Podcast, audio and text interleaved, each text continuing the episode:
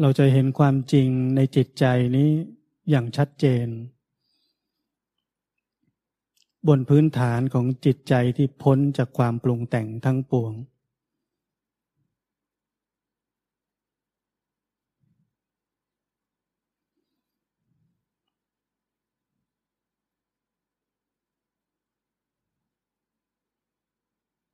จิตใจที่พ้นจากความปรุงแต่งทั้งปวงนั้น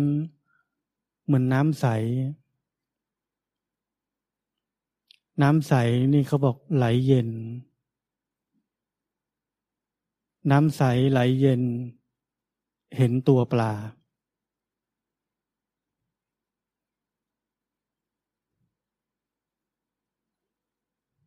สภาวะที่พ้นจากความปรุงแต่งทั้งปวงนั้น บริสุทธิ์ เย็น สงบ ตั้งมัน่น อ่อนโยน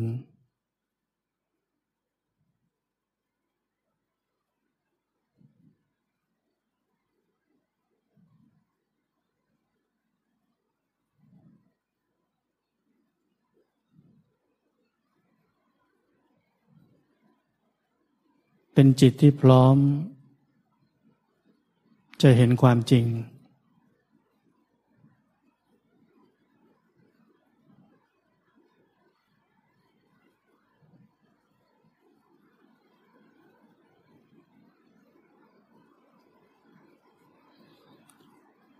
ถ้าเราเคยดูหนังจีน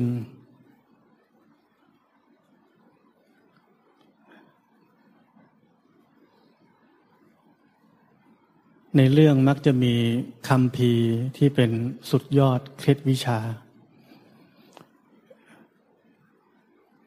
ที่คนทั้งยุทธภพเข็นฆ่ากันเพื่อจะได้สิ่งนั้นมา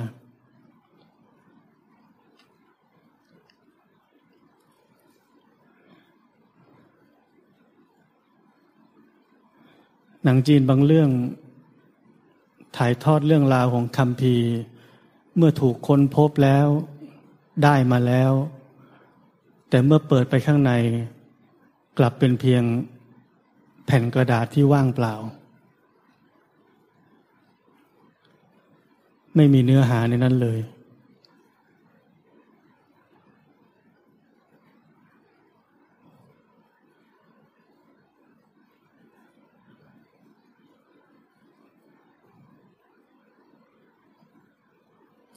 และด้วยความบังเอิญ พระเอกได้คำพีไป แล้วทำตกน้ำ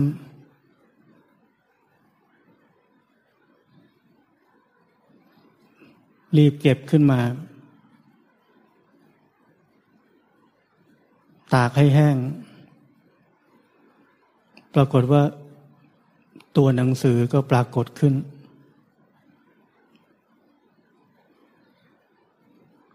เคล็ดวิชาก็ปรากฏขึ้น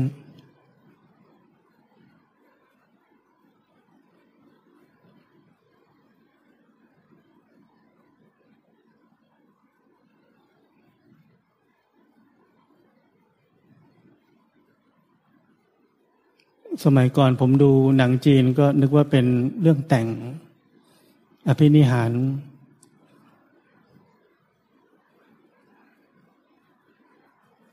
แต่พอมาวันนี้เข้าใจแล้ว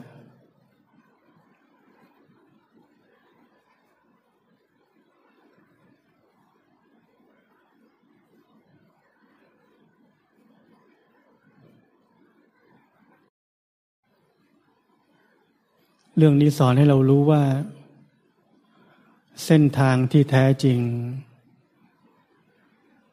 เกิดจากความไม่มีเส้นทาง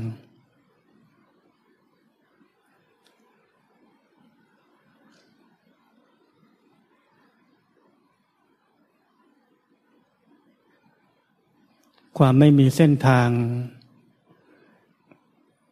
คือสภาวะที่พ้นจากความปรุงแต่งทั้งปวง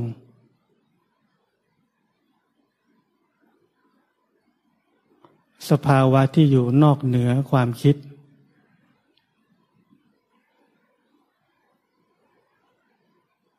เมื่อเราเข้าถึง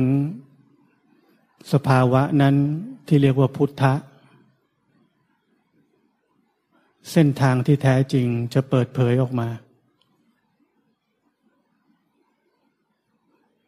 ความจริงทั้งหลายในโลก จะเปิดเผยออกมา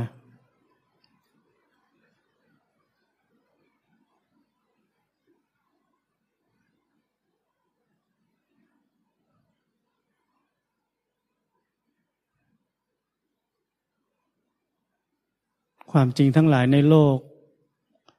ที่เราให้ชื่อว่าอนิจจัง ทุกขัง อนัตตา จะเปิดเผยออกมา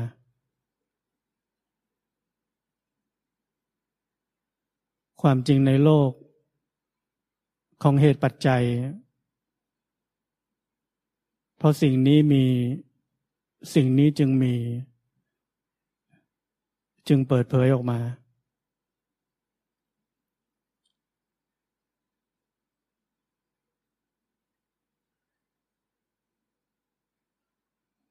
ความจริงเหล่านี้ จะไม่ใช่ความจริง ถ้าอยู่ภายใต้ความคิด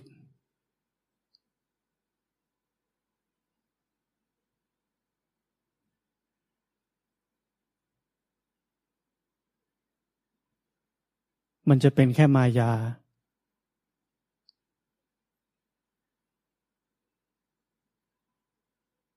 ความจริงเหล่านั้นที่อยู่ภายใต้ความคิด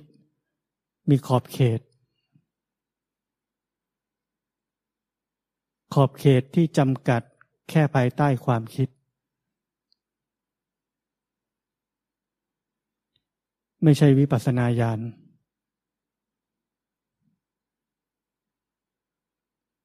ไม่ใช่อิทัปปัจจยตา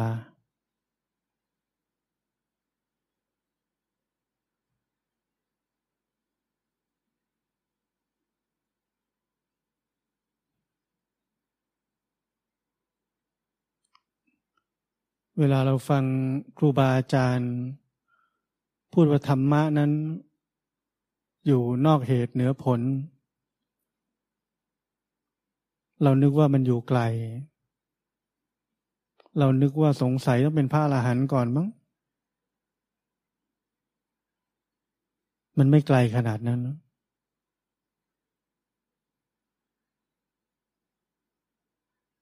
มันเป็นจุดเริ่มต้น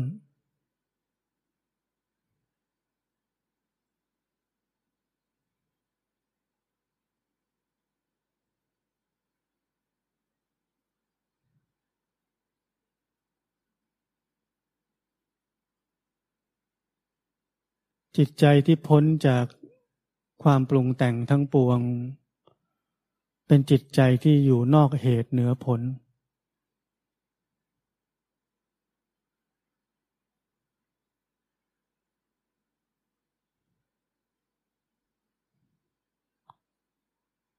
ในนั้น คงเหลือความจริงในโลก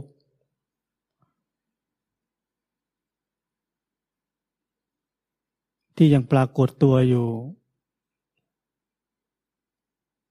ในขณะที่เรายังรับรู้ได้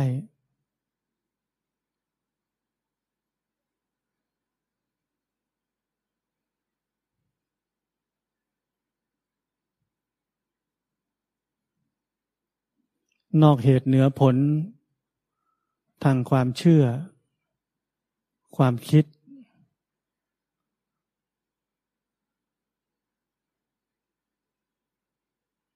และคงเหลือความจริงสูงสุดอันหนึ่ง ที่แม้แต่พระพุทธเจ้า ยังเคารพนั่นคืออิทัปปัจจยตา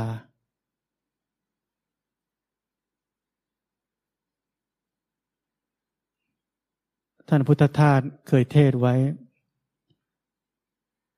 ว่าเมื่อเจ้าชายสิทธัตถะตัดสรู้เป็นพระพุทธเจ้าแล้ว ท่านมองหา สิ่งที่ควรค่าแก่การเคารพ และท่านได้บอกว่า กฎแห่งอิทัปปัจจยตา คือกฎธรรมชาติอันยิ่งใหญ่ที่ควรเคารพ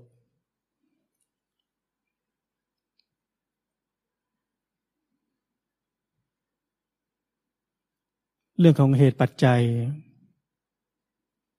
เรื่องของเพราะสิ่งนี้มีสิ่งนี้จึงมี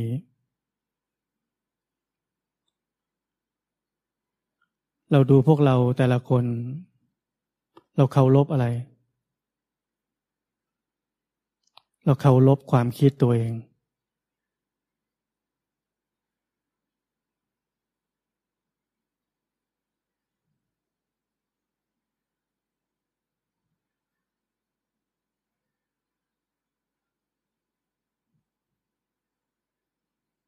ที่เราไม่สามารถจะเคารพกฎของอิทธปัจจยตาได้ เพราะชีวิตเราส่วนใหญ่ ที่เราเรียกตัวเองว่าเป็นนักปฏิบัติธรรมนั้น เราปฏิบัติธรรมภายใต้ความคิดอีกทีหนึ่ง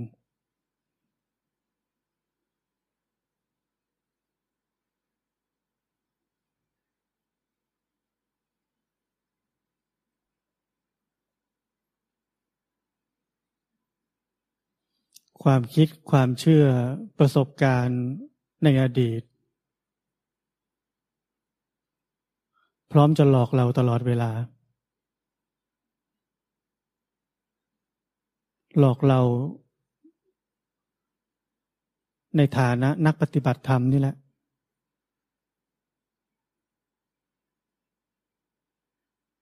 เมื่อเช้าผมพูดเรื่องนี้ไปแล้ว ความเชื่อกับความจริง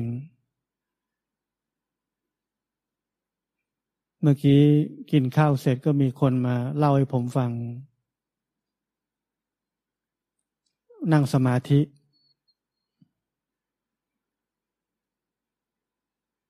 นั่งแล้วเกิดความร้อนขึ้นในร่างกาย สัญญานี่จำได้ขึ้นมาเลยคราวที่แล้วก็เป็นแบบนี้แหละ เดี๋ยวมันจะดับไป ทีนี้ใจคาดหวังเลย รอ รอว่าเมื่อไหร่มันจะดับไปมันคราวที่แล้ว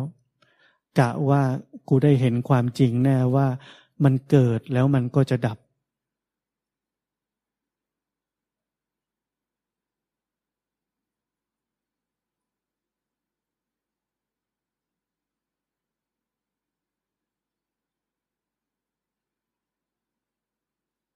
ปรากฏว่าเรื่องราวไม่ได้เป็นไปอย่างที่ประสบการณ์ในอดีต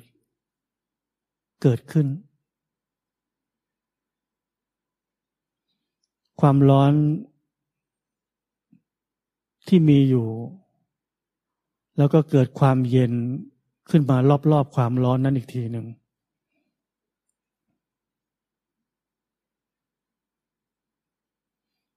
พอเมื่อเช้าได้ฟังสิ่งที่ผม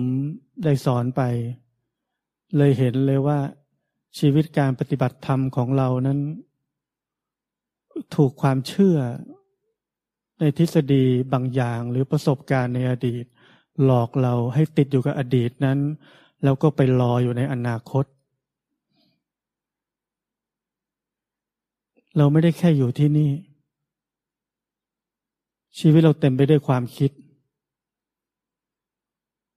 ชีวิตเราเต็มไปด้วยทฤษฎี ทฤษฎีผิดไหมไม่ผิด ถูกต้องเกิดแล้วต้องดับ แต่ปัญหาคือเราไม่อยู่กับปัจจุบัน เราปฏิบัติธรรมภายใต้ความคิด เราจึงอยู่กับอดีตและอนาคต ตลอดเวลาบนเส้นทางนี้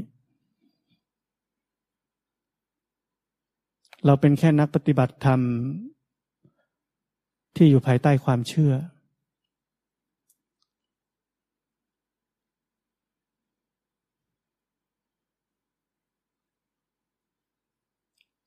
เหล่านี้คือกลลวงของจิตใจ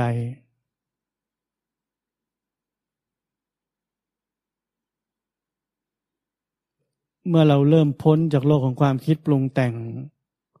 อยู่ในเส้นทางสายนี้ จะไม่มีอะไรหลอกเราได้ เราจะอยู่กับปัจจุบันพอดี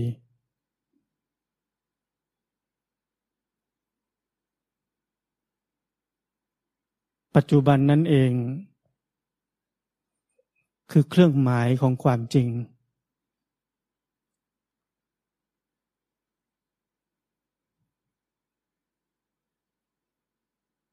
ไม่ใช่ความคิด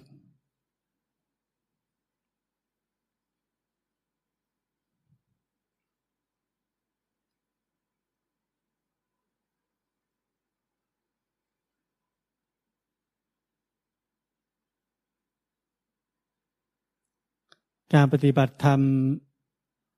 ที่เราเคยได้ยินได้ฟังมาว่า ผิดนู่นผิดนี่สารพัดที่จะผิด มีเหตุอันเดียวที่สำคัญที่สุด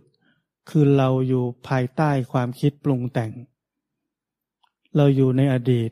และอยู่ในอนาคตตลอดเวลา ไปดูให้ดี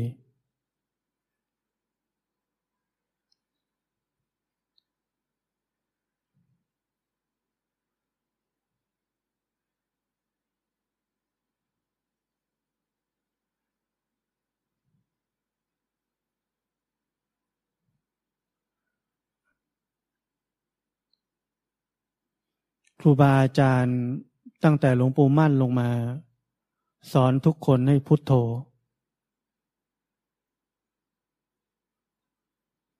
ถ้าในพุทโธตะพึตะพือไป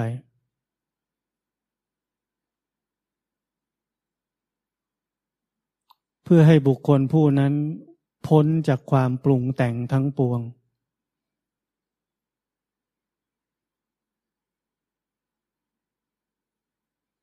เพราะท่านรู้ว่าสภาพที่พ้นจากความปรุงแต่งทั้งปวงนั้น เป็นสมาธิอย่างยิ่ง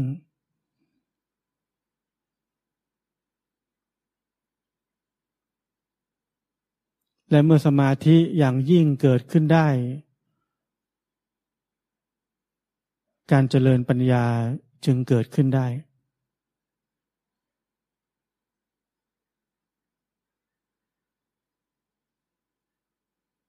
ครูบาอาจารย์อย่างหลวงพ่อเทียน ให้เราขยับมือทั้งวัน จิตไปคิด รู้ทันว่ามันไปคิด ไม่ให้คิดกับมัน ให้รู้สึกร่างกายให้มาก อุบายเหล่านี้เป็นไปเพื่อให้เรา พ้นจากโลกของความคิดปรุงแต่งทั้งปวง เพื่อให้เกิดสมาธิอย่างยิ่ง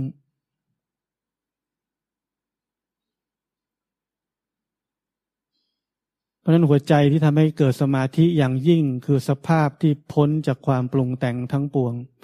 ไม่ว่าอุบายไหนก็ตาม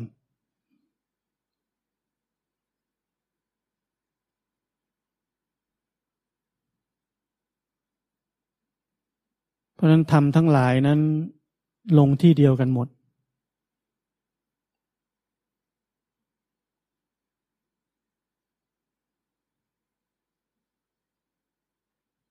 เพราะธรรมานั้นกว้างขวาง ไม่คับแคบ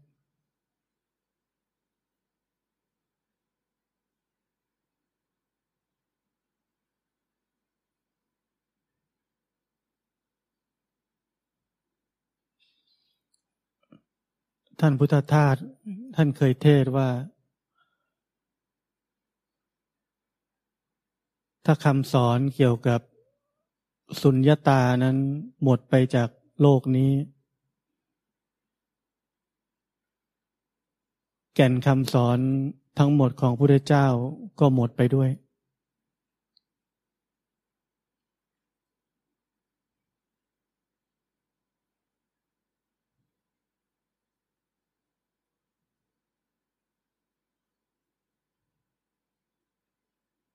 สุญญตาคือสภาพที่ว่างจากกิเลส ว่างจากความเป็นสัตว์ตัวตนบุคคลเราเขา ว่างจากความยึดมั่นถือมั่น เป็นสภาพที่พ้นจากความปรุงแต่งทั้งปวง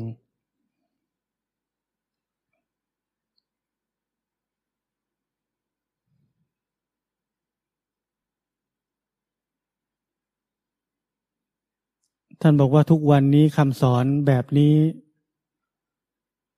หายไปจากประเทศไทย ท่านพูดมาไม่รู้กี่สิบปีแล้วนะเรื่องนี้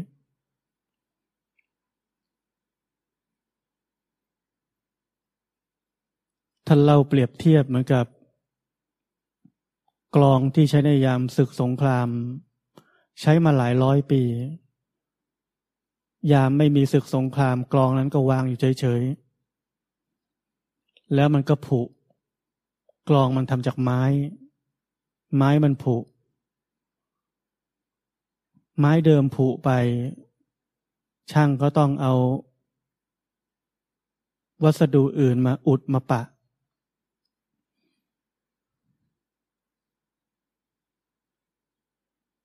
กลองนั้น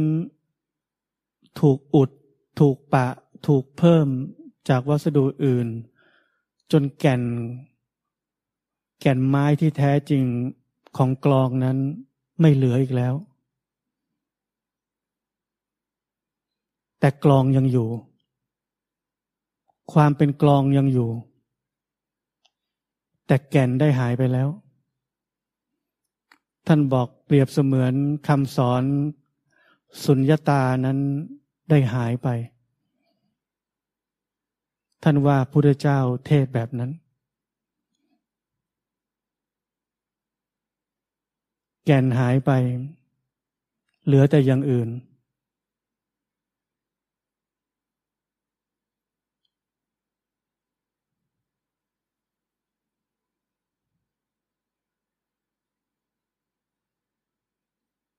ผมถึงบอกว่าชาวพุทธเราต้องกว้างขวาง เราต้องกว้างขวางมากในคำสอน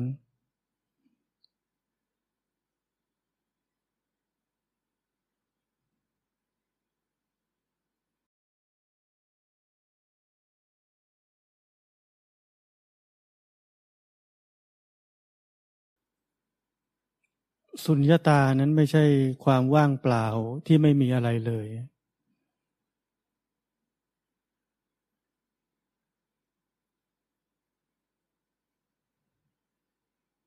สุญญาตานั้นมีทุกอย่าง แต่ว่างจากความยึดมั่นถือมั่นในทุกอย่างนั้น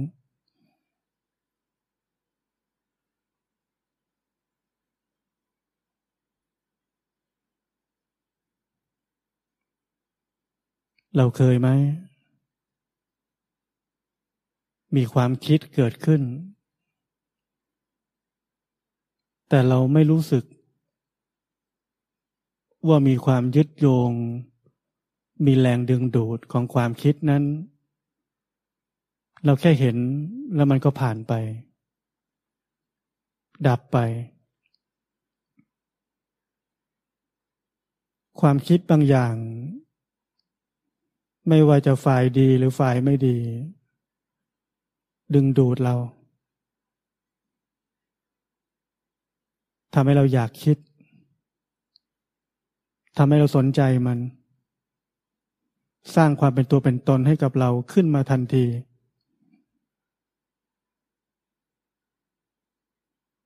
ในขณะนั้น สุญญาตาหายไปแล้ว สุญญาตานั้นมีอยู่ ไม่ใช่เรื่องไกลเกินเอื้อม เราสัมผัสได้ เราแค่ไม่รู้ชื่อมันเฉยๆ ผมถึงบอกว่าความจริงนั้น เป็นเรื่องอยู่ใกล้ตัว จนไม่รู้จะใกล้ยังไง เราชอบคิดว่ามันอยู่ไกล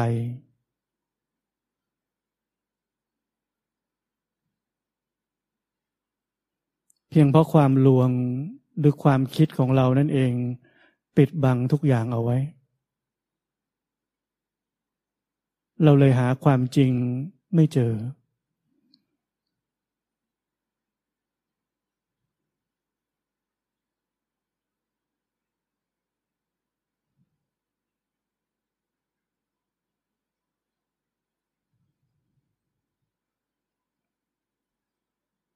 ราะนั้นจำไว้ว่า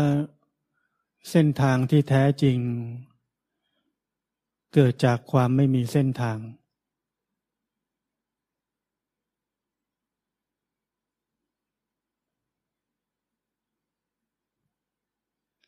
เหมือนทำทั้งหลาย ที่พระพุทธเจ้าแสดงออกมาแปดหมื่นสี่พันพระธรรมขันธ์ เกิดขึ้นมาจากใจที่บริสุทธิ์ของท่าน ไม่ใช่เกิดจากความคิด